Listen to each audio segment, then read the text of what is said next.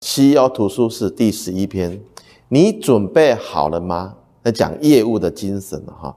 上周呢，有一篇文章曾经提到，穿好衣服再出门，大意是在说呢，如果你是一个事业体的业务，你一定要呢准备好了再出门啊，不然的话跑出去啊，可能就是短兵相接，没有好的准备，就反而是一种伤害。啊，这让我想到。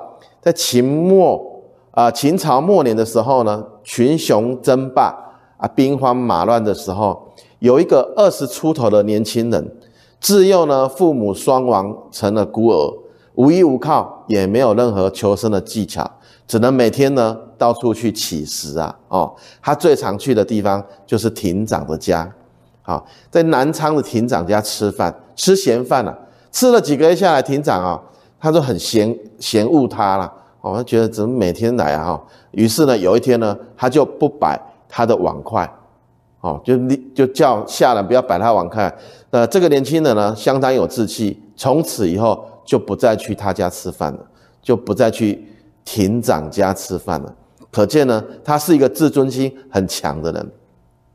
但是他内心呢，总是有个伟大的憧憬呢，就是不知道怎么去实现的。有一次呢，他在城底下钓鱼啊，有几个大娘呢在洗衣服啊，看他很可怜的没东西吃呢，就常常拿饭给他吃，啊，那这个年轻人就跟这个大娘感激说，如果以后我成功了，我一定好好报答老人家。结果呢，惹来呢这个老那个大娘呢，那个生气的说，大丈夫不能养活自己，我是可怜你这个公子才给你饭吃的，难道是希望你报答我吗？你长得那么高大，不去闯一番事业，待在这边乞食，有什么出息？哇，这这些话点醒了这个年轻人，于是呢，他就从军去了。好，这就是一饭千金的典故啊。好，然后他呢，身上呢总是呃配了一一把破剑，好，然后带着一只黑色的箫，啊，每天到处闲晃，村里的人都非常的鄙视他。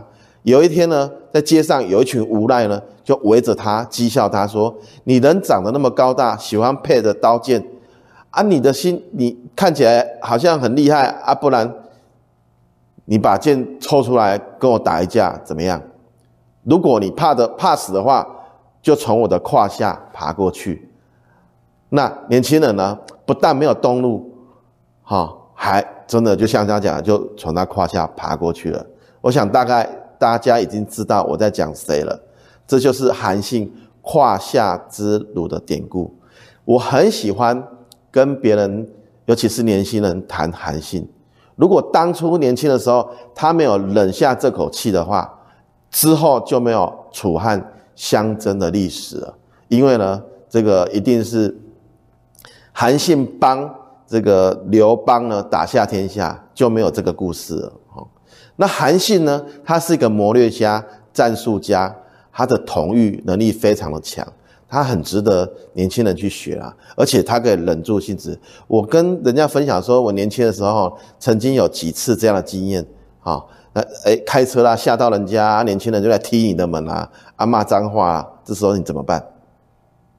好，我们也可以下去跟他理论，跟他干一架。而这这这样这样对你是好的吗？我们知道我们是来做什么的，好，所以我们忍下来，这没什么嘛。好，有自信的人才可以做到这一点。好，没自信的人每天要跟人家逞凶斗狠，那你就没有未来，因为很有可能在这过程当中，你的生命啊，或者像以前我们年轻的时候会飙车啊，我一个这国中同学啊，到现在还在坐在轮椅上。啊，每次听他聊天，都觉得当时怎么那么冲动？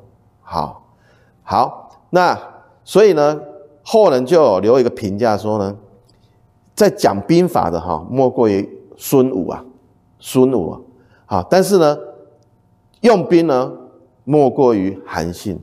后来韩信真的帮西汉开下了汗马功劳。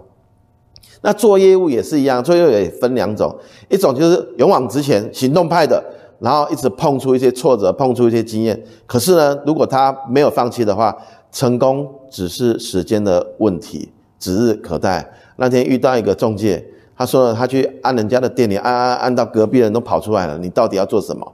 按到这个屋主出来为止。哦，这个精神真的很厉害啦。我我常常也是这样，很多中介找我呢，他一次两次放弃就没有了。他如果后面再来再来，我我会给他机会哦。哦啊，如果你是一次两次就没办法，因为太多人要可能要要希望我们去投资或者想要卖我们的房子啊。好，那还有另外一种呢。啊，就是他要准备很多时间才肯才敢走出门，才敢走出门，这就叫做十年寒窗无人问，一举成名天下知。但是呢，啊，我宁愿希望年轻人做行动的巨人，不要做思想的侏儒啊。总归一句话呢，心中要种下一个不平凡，只觉得自己可以，自己可以，自己可以过好日子，要种下那个种子。我记得我创业到现在过程里面，挫折当然非常非常多了，可是我每次都觉得那只是一个过程。好，最后呢，送给大家一句话：享受过程，感谢挫折。今天跟大家分享到这边，谢谢。